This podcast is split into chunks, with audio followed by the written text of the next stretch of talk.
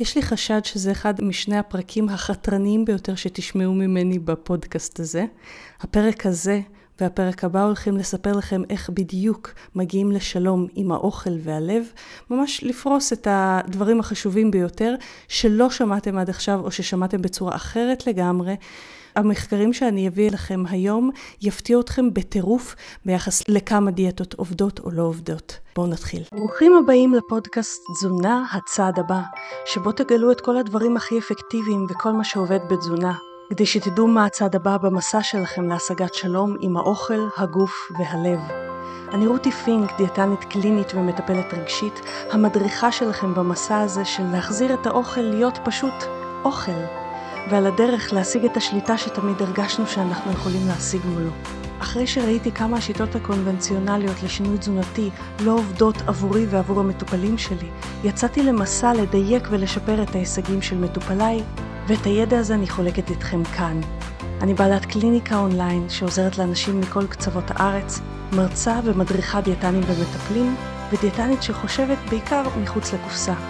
הדבר החשוב ביותר עבורי הוא לעזור לאנשים לשחרר את עצמם מהכבלים המיותרים באכילה ובחשיבה שלהם, שעוצרים אותם מלהגיע לשינוי שהם באמת מחפשים, וזאת תוך כדי השגת המטרות הבריאותיות והתזונתיות שלכם. ועכשיו לפרק. היי חברים, רותי פינק כאן. שני הפרקים הבאים מיועדים עבור כל מי שניסה הכל, נלחם בעצמו שוב ושוב. וכל מה שהוא הצליח לעשות זה אולי לרדת במשקל ולעלות בחזרה, לאזן את הסוכר ולקבל שוב בעיה בסוכר, או אפילו בכלל לא לרדת, ואולי אפילו בסוף כל הניסיונות האלה עלה במשקל. אני הולכת להראות לכם בשני הפרקים הבאים את השיפט בחשיבה, השינוי בחשיבה, שדרוש כדי ליצור מצב שאתם מפסיקים את הלחימה הזו בעצמכם, באוכל, בגוף, וסוף סוף מגיעים לשלום הזה עם האוכל והגוף. כי רובנו רוצים לרדת במשקל כדי להיות סוף סוף בשלום. והיום בפרק אנחנו הולכים להתרכז בחלק הראשון, מה המחיר של המלחמה שלנו בגוף. בחלק השני, שיצא בעזרת השם בעוד שבועיים, נדבר על ה mind shift, השינוי בחשיבה, שגם יוצר את התוצאה הזאת עם האוכל והגוף, וחסר בכל סוג של מסגרת שאי פעם חוויתם. אז אני מניחה שאתם שומעים את הפודקאסט הזה, כי אתם כל הזמן מחפשים את הדברים החדשים ביותר, עם תקווה שאולי מהם תבוא העזרה שאתם מחפשים עבור המצב התזונתי שלכם, עבור המשקל שלכם, עבור הבריאות שלכם. ואני בטוחה שניסיתם לא פעם ולא פעמיים דיאטות ותפריטים, אבל יש משהו שמשותף לכל הדיאטות וכל התפריטים האלה, ומונע ממכם את ההצלחה. והדבר הזה הוא אי התחשבות בגוף. תזכרו את המשפט הזה שכל מה שמשותף לכל הדיאטות וכל התפריטים, בין אם זה דל פחמימות, דיאטה מאוזנת אצל דיאטנית, ווטאבר, זה אי התחשבות בגוף, כי אנחנו הולכים מאוד להרחיב על זה בפרק הבא. בפרק היום אנחנו נתרכז בלהבין למה. אז לפי התפיסה של הדיאטות, הגוף זה בעצם משהו שצריך לרסן אותו, צריך לשלוט בו, כי הוא מתפרע. הוא גורם לנו לאכול דברים שאנחנו לא רוצים, הוא הדבר שמונע מאיתנו לרדת במשקל, נכון? ובעקבות כל הדיאטות שעברנו, אנחנו בטוחים בכמה דברים שאנחנו אפילו לא, אפילו לא שמים סימן שאלה בסופם. הדבר הראשון הוא שעודף משקל גורם למחלות ולמוות מוקדם.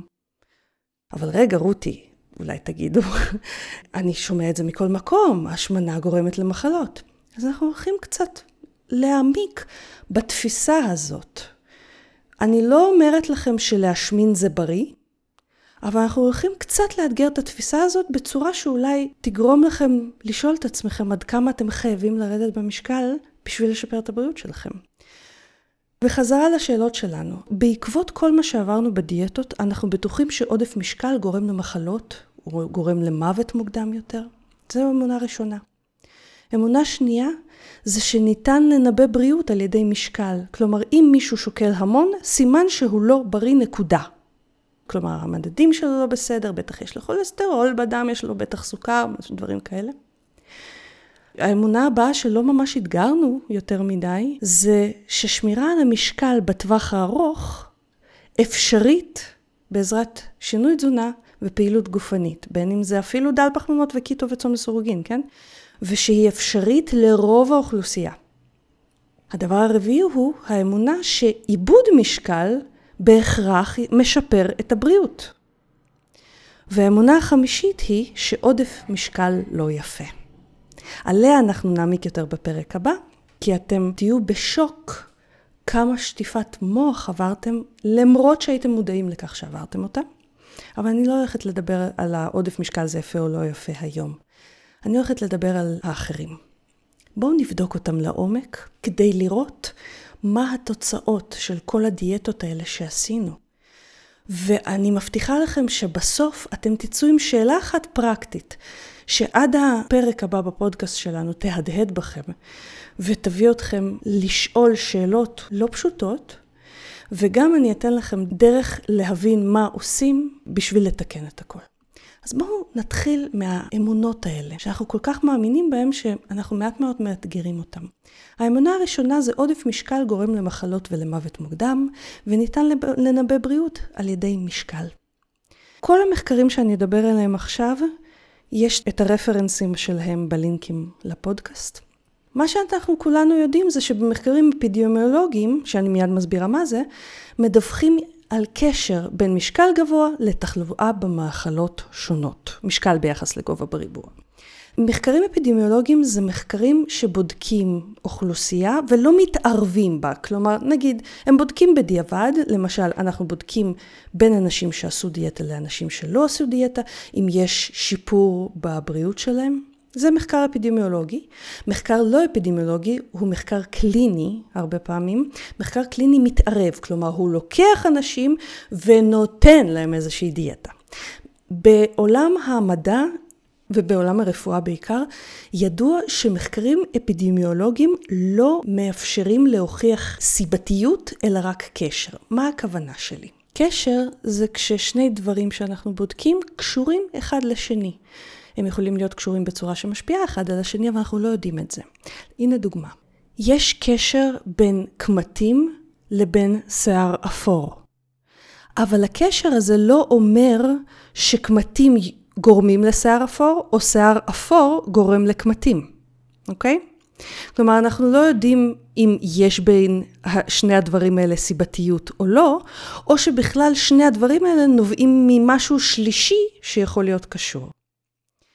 ובמקרה של קמטים ושיער אפור, גיל למשל הוא המשתנה שקשור גם לקמטים וגם לשיער אפור, והוא זה שגורם לשיער הלבן ולקמטים, ולא שקמטים גורמים לשיער לבן, או שיער לבן גורם לקמטים, אוקיי? אז שיער לבן וקמטים קשורים ביניהם, אבל לא גורמים אחד לשני. כל הסיפור הזה של השמנה גורמת למוות מוקדם, נובעת ממחקרים אפידמיולוגיים, שמצאו קשר בין השמנה לבין מוות מוקדם. עכשיו, אני לא אדבר על, יש המון בעייתיות במחקרים האלה, אבל הקשר הזה הוא לא כל כך ישיר כמו שאנחנו חושבים, נכון? אנחנו מכירים את זה שאם אנחנו נשמין, אז בטוח נהיה חולים יותר. אז הנה למשל, סתם דוגמה, מחקר, אחד המחקרים הגדולים ביותר האפידמיולוגיים בעולם, זה מחקר Enhance. במחקר Enhance לקחו 40 אלף פלוס אנשים ובדקו המון המון המון משתנים ביניהם כדי למצוא קשר, אוקיי? שאחר כך ייתן מידע לחפש סיבתיות. אז עושים מחקר כזה, ואז שנים על גבי שנים יוצאים עוד ועוד מחקרים שמדווחים על קשר, קשר זה או אחר. אז במחקר אחד כזה שיצא על בסיס הנתונים של Enhance, על בסיס אותם 40 אלף אנשים שהוא בדק, בדק קשר בין השמנה למדדים מטאבוליים. מדדים מטאבוליים זה מה שאנחנו רואים בדם, והם סמנים של בעיות בריאות. למשל, הוא, מצ... הוא בדק אה, קשר בין השמנה לבין שומנים בדם, לבין סוכר, לבין מדד דלקת שנקרא CRP, לבין עמידות לאינסולין וכן הלאה. והוא הגדיר בריאים מטאבולית כאנשים שהמדדים האלה נמצאים אצלם בנורמה.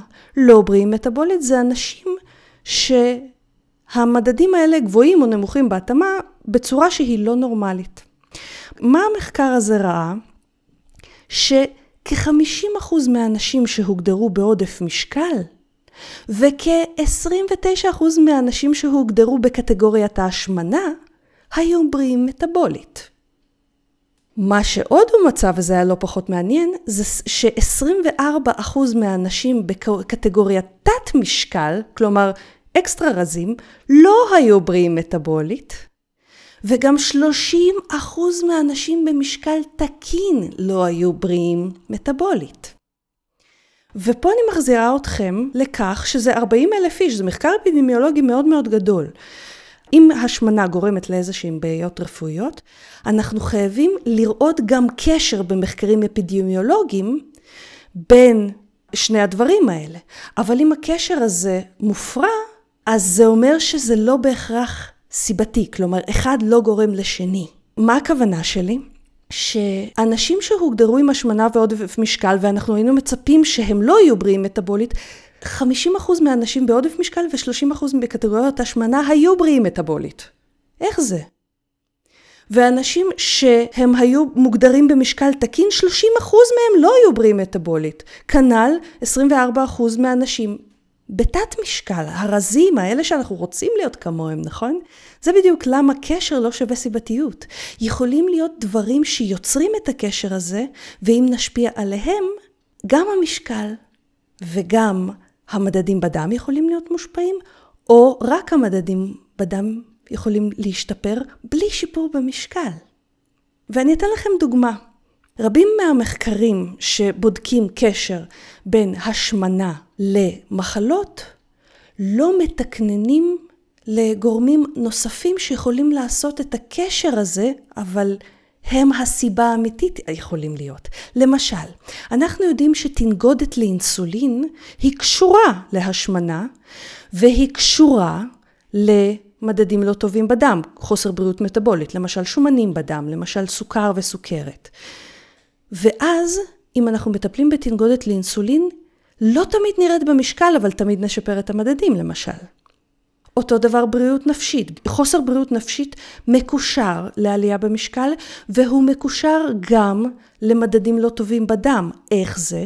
כי אנשים עם חוסר בריאות נפשית, למשל אנשים שסובלים מדיכאון, חרדה, הם פחות פנויים רגשית לטפל בעצמם, הם פחות פנויים לעשות את הדברים הנחוצים בשביל בריאות, ואז הם סובלים מבעיה בדם, במדדים בדם.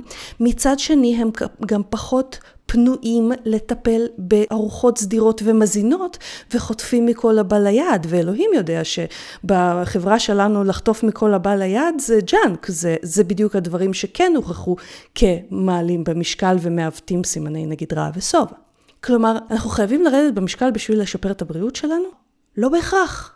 יש גם המון מאפיינים סוציאליים ששולטים בבריאות שלנו ומושפעים מהמשקל.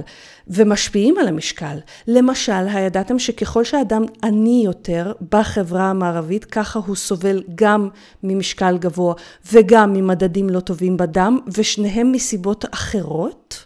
כלומר, יכול להיות שגם הן משפיעות אחת על השנייה, אבל אנחנו לא יכולים להגיד שהמשקל גורם לבעיה, ולכן אם נטפל במשקל נפתור את הבעיה, כי יכול להיות שהשורש של הבעיה הוא בכלל לא זה, אוקיי? ואם אתם חושבים שאני אומרת לכם כרגע שזה בריא להשמין, לא, זה ממש לא מה שאני אומרת. אני מאוד מאוד אבהיר בצורה ברורה מה אני אומרת בהמשך הפודקאסט הזה. מה שאני מנסה להגיד זה שכולנו גדלנו, התחנכנו וספגנו את האמונה הזאת שחייבים לרדת במשקל בשביל לשפר את הבריאות, שאנחנו מתעלמים מכל דבר שיכול לעזור לנו לשפר את הבריאות מבלי לשפר את המשקל ולא מתמידים בו. ויש מאפיינים שמנבאים הר... בריאות הרבה יותר טוב מאשר משקל. למשל, הידעתם שכושר גופני הוא מדד הרבה יותר מדויק לנבא בריאות מאשר משקל? תנגודת לאינסולינים מדד הרבה יותר מדויק לנבא בריאות מאשר משקל. היו לי לא מעט אנשים שפתרו את התנגודת באינסולין, ירדו במשקל אבל לא בטירוף, אבל כל הערכים שלהם בדם נכנסו לנורמה. אני כזאת. אני לא ירדתי הרבה במשקל בזמן שטיפלתי בתנגודת שלי לאינסולין, אבל כל המדדים שלי נכנסו לנורמה. אם הייתי רצה רק אחרי המשקל, הייתי זונחת את מה שעזר לי לאזן את הסוכר שלי בדם, כי זה לא לכאורה הוריד אותי בצורה משמעותית במשקל, ואז הייתי מפסידה את הבריאות. אז מה שאני מנסה להגיד זה שאחד הדברים שמפריעים לנו להיות בשלום עם הגוף שלנו זה נהירה אחרי ירידה במשקל, כי אנחנו חושבים שאם אנחנו לא נרדוף אחרי ירידה במשקל, אנחנו בהכרח מזניחים את הבריאות שלנו, וזה לא המצב. הנה עוד דוגמה. באחד ממחקרי ה-Enhance, אחד מהם שכלל 11,761 אנשים, אחד מהמחקרים האלה בדק את הקשר בין תמותה מכל סוג של גורם לבין מאפייני בריאות שונים. המאפיינים שהוא בדק זה ניסויים, צריכה של מעל חמש פירות וירקות ביום, פעילות גופנית קבועה שלוש פעמים בשבוע ומעלה, והימנעות מעישון.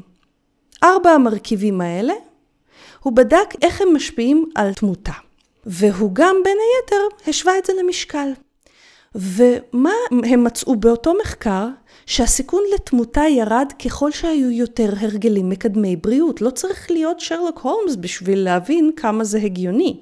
ככל שאתה עושה יותר דברים בשביל הבריאות שלך, ככה אתה סביר להניח יותר בריא. אבל מה מעניין במחקר הזה?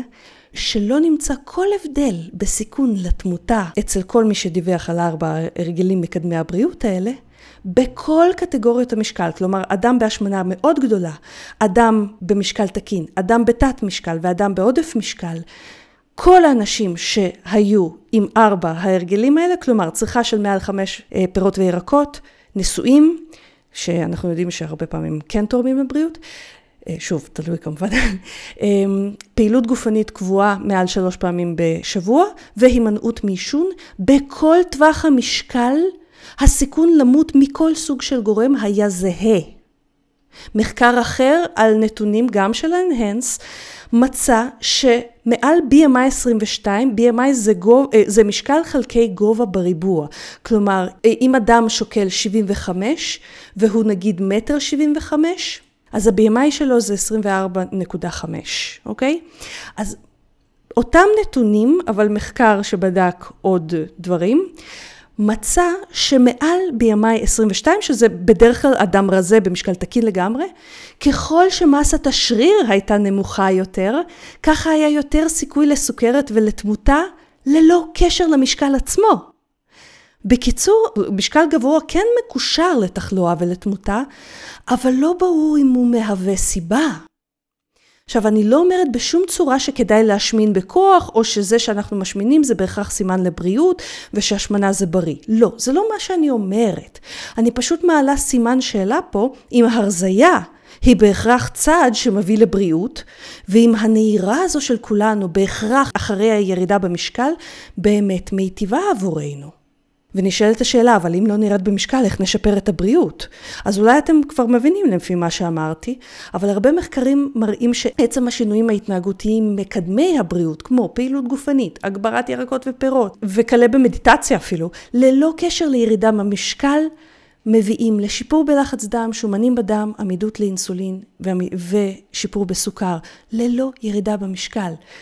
יותר מזה, האם הניסיון לרדת במשקל בעזרת דיאטות מוכיח את עצמו כבריא לנו במחקרים?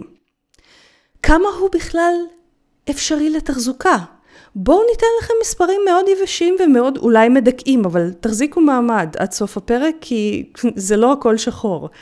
אה, מחקר אפידמיולוגי בדק מה הסיכוי של אדם עם השמנה להגיע למשקל גוף תקין ללא ניתוח. המחקר הזה בדק 76 אלף גברים ו-99 אלף נשים במשך תשע שנים, כמות פסיכית. והם בדקו, הם לא התערבו באנשים האלה, הם בדקו מביניהם מי ניסה לרדת במשקל ועקבו אחריהם. והם בדקו מי מהם הגיע למשקל תקין, מי מהם ירד 5% מהמשקל. אז שימו לב למספרים שבעיניי הם מאוד מאוד עצובים. הסיכוי של גבר שהיה בהשמנה להגיע למשקל תקין בתוך עשר שנים, רק גבר אחד מתוך כל 210 גברים הצליח להגיע לזה, ורק אישה אחת מתוך כל 124 נשים הצליחה להגיע לזה פר שנה, בתשע שנות מעקב האלה. ואם הם היו בקטגוריה שנקראת השמנה חריפה, morbid obesity, שזה BMI מעל 40, הסיכוי, שימו לב, היה גבר אחד מתוך 1,290 אנשים שעשו דיאטה כלשהי, ואישה אחת מתוך 677 נשים שעשו דיאטות כלשהי כל שנה. זה מספרים נוראים. תחשבו על התעשייה הזאת שמגלגלת מיליארדים של דולרים בשביל לרדת במשקל. תחשבו על כל הפרסומות שאתם רואים לירידה במשקל כזאת וירידה במשקל כזאת, וזה המספרים. וכל אחד הרי מבטיח לכם שהוא גילה את הנוסחה שאף אחד לא מדבר עליה, לירידה במשקל. אבל בפועל כל הנוסחאות האלה מסתכמות לאותו דבר. ותאמינו לי, כשלמדתי אה, תזונה, באיזשהו שלב אתה מבין שהכל בסופו של דבר מסתכם לאותו דבר. גם דל פחמימות וקיטוגני הם יוצאי דופן וגם צום לסירוגין בעיניי בנוף של הדיאטות, אבל עדיין, הם אולי משפרים קצת את הסיכוי, אבל לא עד כדי כך. עכשיו שימו לב, הסיכוי לרדת 5% במשקל, בדק המחקר הזה גם. אנחנו מדברים על אם אדם שוקל 100, שהוא ירד 5 קילו. הסיכוי היה כזה. אחד מתוך שמונה גברים בלבד ירד 5% בכלל ומטה במשקל, ואחת מתוך שבעה נשים, אם הם היו בהשמנה חריפה. כלומר, הסיכוי לרדת במשקל הוא פיצי, והסיכוי לרדת במשקל ולהגיע לגוף תקין, למשקל גוף שהוא מוגדר תקין ללא ניתוח, הוא יותר קטן מאשר הסיכוי להיפגע מתאונה בערך. ועדיין אנחנו כולנו רצים אחרי הסיכוי הזה, כי אנחנו נהיה אלה שנשבור את הסטטיסטיקה. האמנם? ובואו נבדוק לעומק אם הכמיהה הזאת לנסות לרדת במשקל בכל מחיר, באמת בריאה לנו ברמה הבריאותית, כמו שאומרים לנו, תרדו במשקל, תהיו יותר בריאים.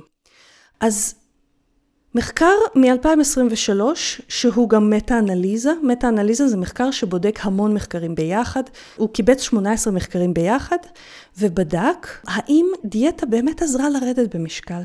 מתוך 10 מחקרים, 8 הראו קשר בין כל דיאטה לבין עלייה משמעותית במשקל לאחר ההפסקה של הדיאטה. ומתוך 8 מחקרים התערבותיים, שישה מהם הראו שינויים מטאבוליים שמעודדים עלייה במשקל בתגובה לדיאטה. אני עוצרת שנייה, אני רק מזכירה.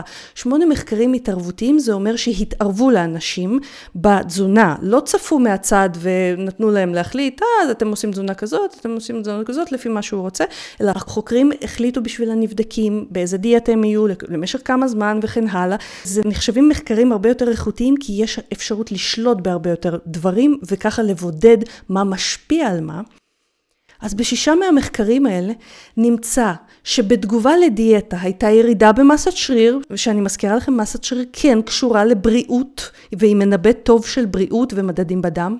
הייתה ירידה בהוצאת אנרגיה במנוחה, ירידה בהורמוני בלוטת התריס, ועוד שינויים שנמצאו במחקרים נוספים, לא מחקר המטה-אנליזה הזה, אם אתם רוצים אתם יכולים לעיין ברפרנסים שצירפתי לכם. נמצאה עלייה בתיאבון, נמצאה עלייה בתשומת לב לאוכל, נמצאה עלייה בגירוי תחושתי מהאוכל, שזה אומר שנגיד אם שוקולד עשה לנו את זה, הוא הרבה יותר מרגש אותנו עכשיו, אחרי דיאטה. נמצאה עלייה בפיקסציה על מזון, כאילו אובססיביות סביב מזון, ונמצאה גם התעלמות מסימנים פנימיים להפסקת אכילה. כלומר, אם אני רואה את הקרואסון, אני כל פעם אומרת לכם על קרואסון, אני לא כזה אוהבת בכלל קרואסונים. אבל um, נמצאה התעלמות הולכת וגדלה מסימנים פנימיים, כלומר אם אני רואה את הקרואסון ואני שבעה, אם אני הייתי בדיאטה, יש הרבה יותר סיכוי שאני אוכל אותו, מאשר אם אני לא בדיאטה. וכל זה יש לו מחיר, כי זה יכול ליצור משהו שנקרא אפקט יו-יו.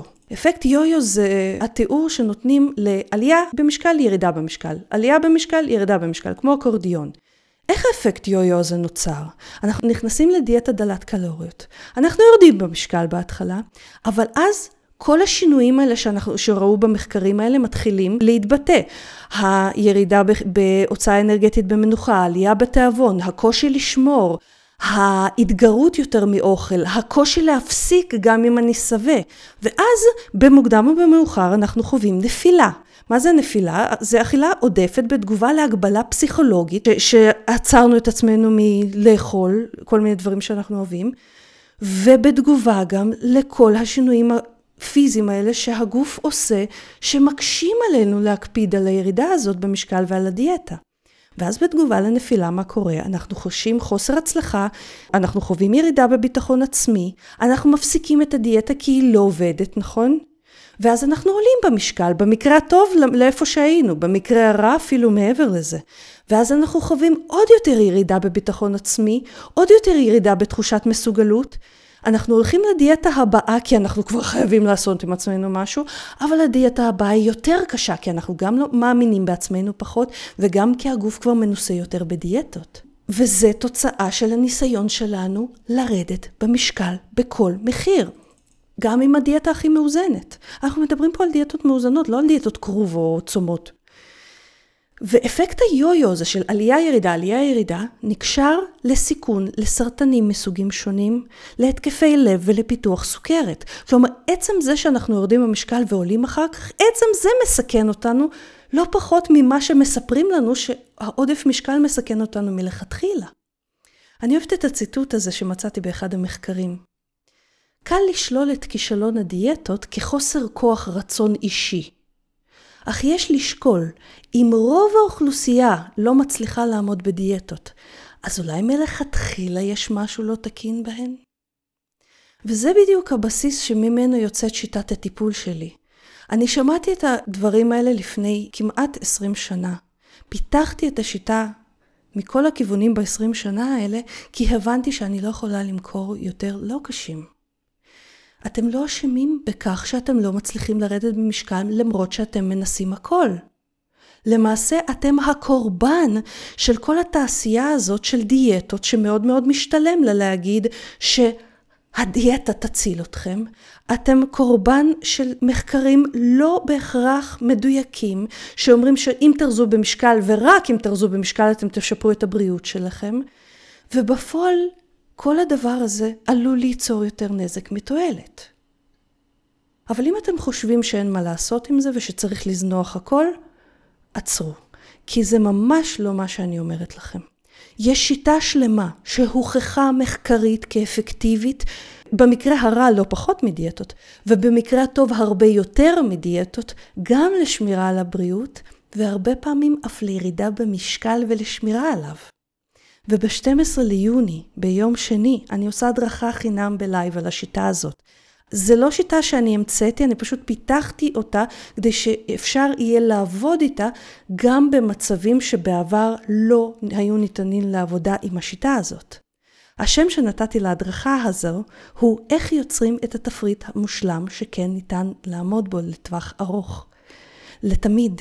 ואני אדבר איתכם בהדרכה על הפספוס היחיד של כל האנשים שמנסים לעשות תפריט או ניסו אי פעם ולא שמו לב. ומה שדיברתי איתכם זה לא הפספוס היחיד. אני אדבר איתכם על היכן נמצא הידע המדויק עבורכם ורק עבורכם, איך ליצור את השינוי התזונתי האידיאלי עבורכם, ולא, הוא לא נמצא אצלי. אני לא הולכת לספר לכם שהוא נמצא אצלי, כי כל הדיאטות הן אותו דבר, אז מה יש לי לחדש לכם בעוד דיאטה? אני אדבר איתכם על מה דרוש כדי באמת לעמוד לאורך זמן בתפריט אידיאלי, ורמז, זה כמובן קשור לגמישות, ואני אשתף אתכם בנוסחה ליצירת תפריט כזה. ובהדרכה אתם גם תתנסו בכלי מטורף וסופר אפקטיבי מבין המגוון הרחב של הכלים שאנחנו מעבירים את המטופלים שלנו, שעוזר להם ליישם את מה שאני מעבירה בהדרכה הזאת. אז בהדרכה אתם תקבלו גם מה אפשר לעשות, וגם כלי של איך לעשות את זה. והרצאה מוגבלת למאה משתתפים בלבד, אז תמהרו להירשם, יש לינק להרשמה למטה. אז זה בקשר לשיטה שכן נותנת מענה שהוא לא הדיאטות והוכחה כאפקטיבית הרבה יותר. וכל הדיאטות שאי פעם תפגשו בשוק נופלות תחת קטגוריה של דיאטה. כי אני מזכירה לכם את ההתחלה. כל דבר שמבוסס על האמונה שעיבוד משקל ישפר את הבריאות, ששמירה על המשקל בטווח ארוך בעזרת שינוי תזונה ופעילות גופנית אפשרית לרוב האוכלוסייה, כל דבר שמאמין שמשקל גורם למחלות ומוות מוקדם, וכל דבר שמבטיח לכם שאתם יכולים לשמור עם הדיאטה התורנית הזאת את המשקל לאורך זמן, הסיכוי שהוא צודק עבורכם הוא סופר סופר קטן. נתתי לכם את המספרים היבשים. מספרים נורא קטנים ועצובים. וכל דיאטה כיום מתחפשת לאורח חיים בריא, שכמובן לא מדברים פה על המשקל, או מתחפשת לשינוי הורמונלי שלא תצטרכו להתעסק בו עם דיאטות, אבל בפועל כשאתם באים למסגרת הזאת, אתם שומעים אסור X, מותר Y. אתם צריך לאכול בשעה זו או בשעה הזאת. וכל זה זה דיאטה בתחפושת. ויש אנשים שכשהם שומעים את זה הם אומרים, hmm, יופי שהיא מדברת על זה והיא בעצמה תומכת בדל פחמימות וצום לסורוגין. כן, למעשה אני אוכלת ככה. אבל אני אוכלת ככה מתוך הגישה החדשנית הזאת שאני הולכת לשתף אתכם בהרצאה, ולא מתוך גישת הדיאטה.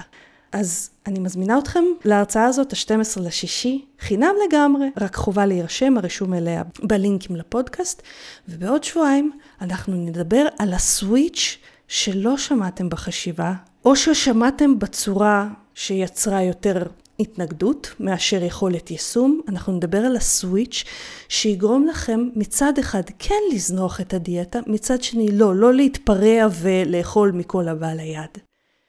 אז ניפגש בפרק הבא. אז אני מקווה שנהניתם מהפודקאסט היום. אם מצאתם אותו מועיל, אשמח אם תדרגו אותו באפליקציית הפודקאסטים שלכם, ספוטיפיי, אפל או כל דבר אחר, כדי שעוד אנשים יוכלו להיחשף אליו. אם אתם רוצים תכנים רבים נוספים בחינם על אכילה רגשית, התמכרות לאוכל, תזונה דלת פחמות וצום לסורוגין, אתם מוזמנים לאתר שלנו או לאינסטגרם ולפייסבוק שלנו, שהלינקים אליהם מופיעים בהערות לפודקאסט. חשוב להדגיש שהפודקאסט לא מהווה תחליף לייעוץ אישי ונועד לצורכי מידע בלבד. בכל שאלה רפואית או תזונתית יש לפנות ישירות לאיש מקצוע. אנחנו ניפגש בעוד שבוע, ועד אז מזמינה אתכם לשתף אותי מה הצעד הבא שלכם השבוע ליצירת שלום עם האוכל, הגוף והלב שלכם.